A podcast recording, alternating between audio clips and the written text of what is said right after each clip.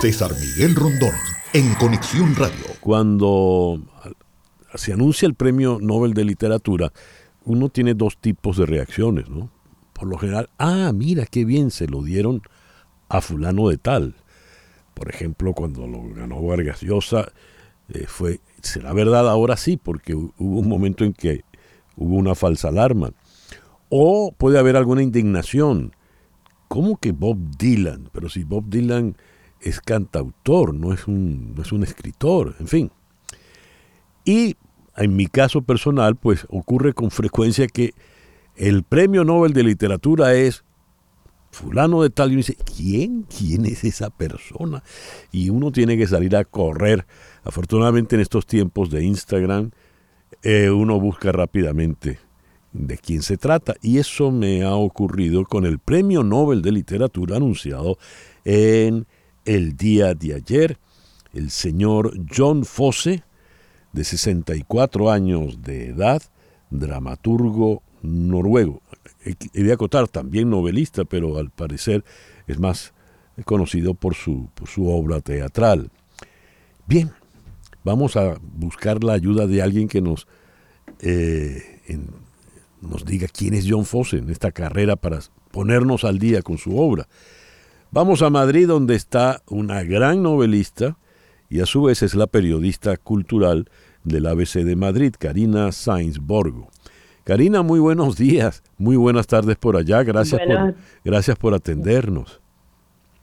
Buenos días, César, sí, buenas tardes desde aquí, no, gracias a, a, a ustedes siempre por, por, por tanta curiosidad, a mí estas cosas me hacen feliz, eh, este novel tiene mucho de eso. A ver, ¿quién es el señor Jon Fosse, Karina?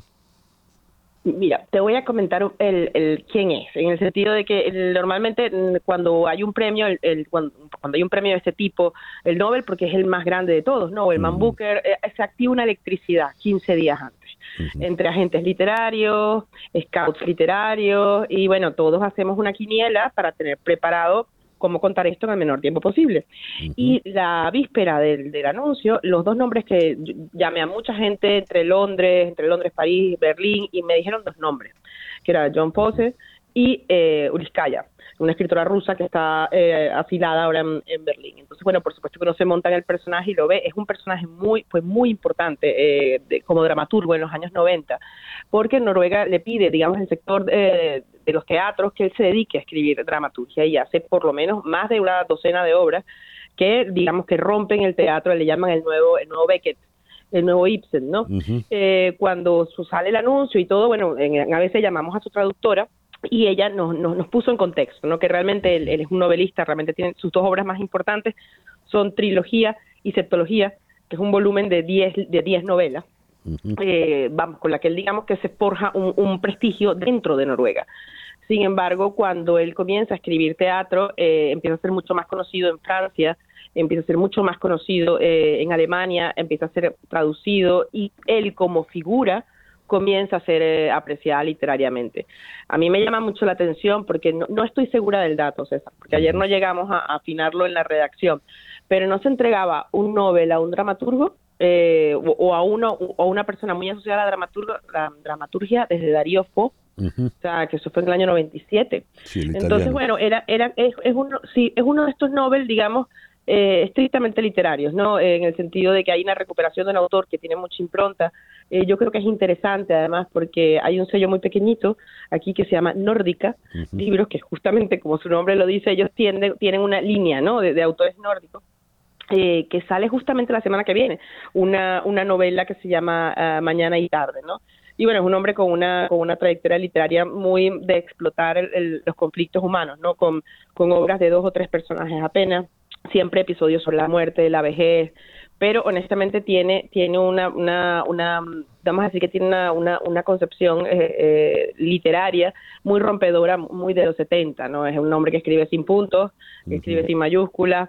Entonces, bueno, eso también pone en guardia un poco a, a, a, a, a, a los posibles lectores, ¿no?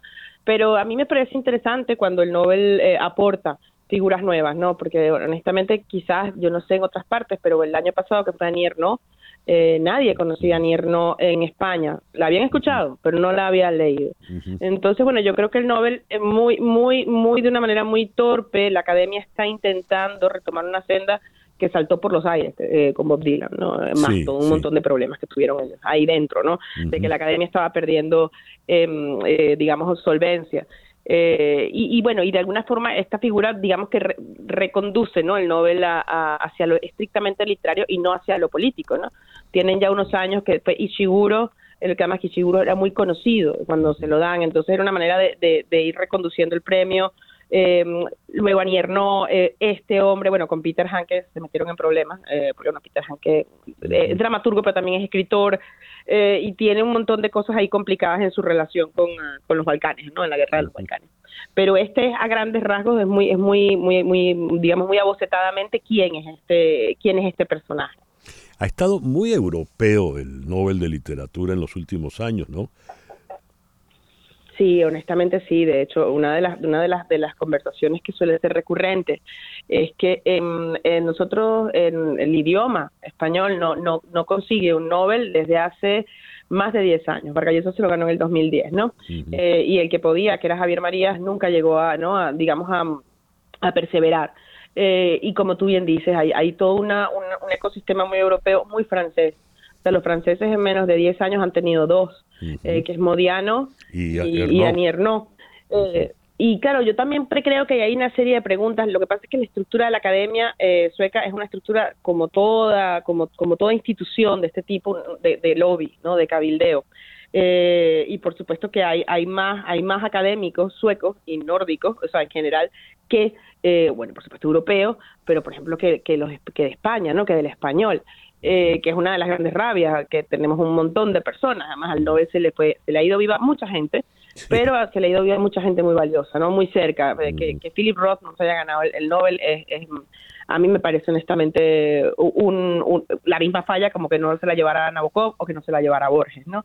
Mm. Entonces eh, hay, hay, hay que irnos siempre una serie de saltos. Lo, lo, lo curioso y lo extraño es que es que te plantean, ¿no?, hasta qué punto hay, hay una desconexión muchas veces, ¿no?, entre entre la literatura que, que está contemporánea y, y las discusiones, ¿no?, de los anedrines de, sí. de la academia sueca, ¿no?, que además yo te digo, la, la última vez que estuve dije, ¿será que, que toco a la puerta? Y digo, si no se lo dais a Javier Marías voy, voy a secuestrar el edificio, ¿no?, porque honestamente hay cosas que uno no comprende, ¿no?, que son yeah. incomprensibles. Karina, muchísimas gracias por esta grata conversación en a el ti, programa de hoy. A ti, un fuerte abrazo. Gracias. Karina Sainz Borgo es la periodista de cultura del A B C de Madrid y es una novelista pues tan, tan exitosa, la, la hija de la española, el, el tercer país, el, la isla del doctor Schubert, en fin. César Miguel Rondón, en Conexión Radio, en Éxitos ciento siete punto uno F M.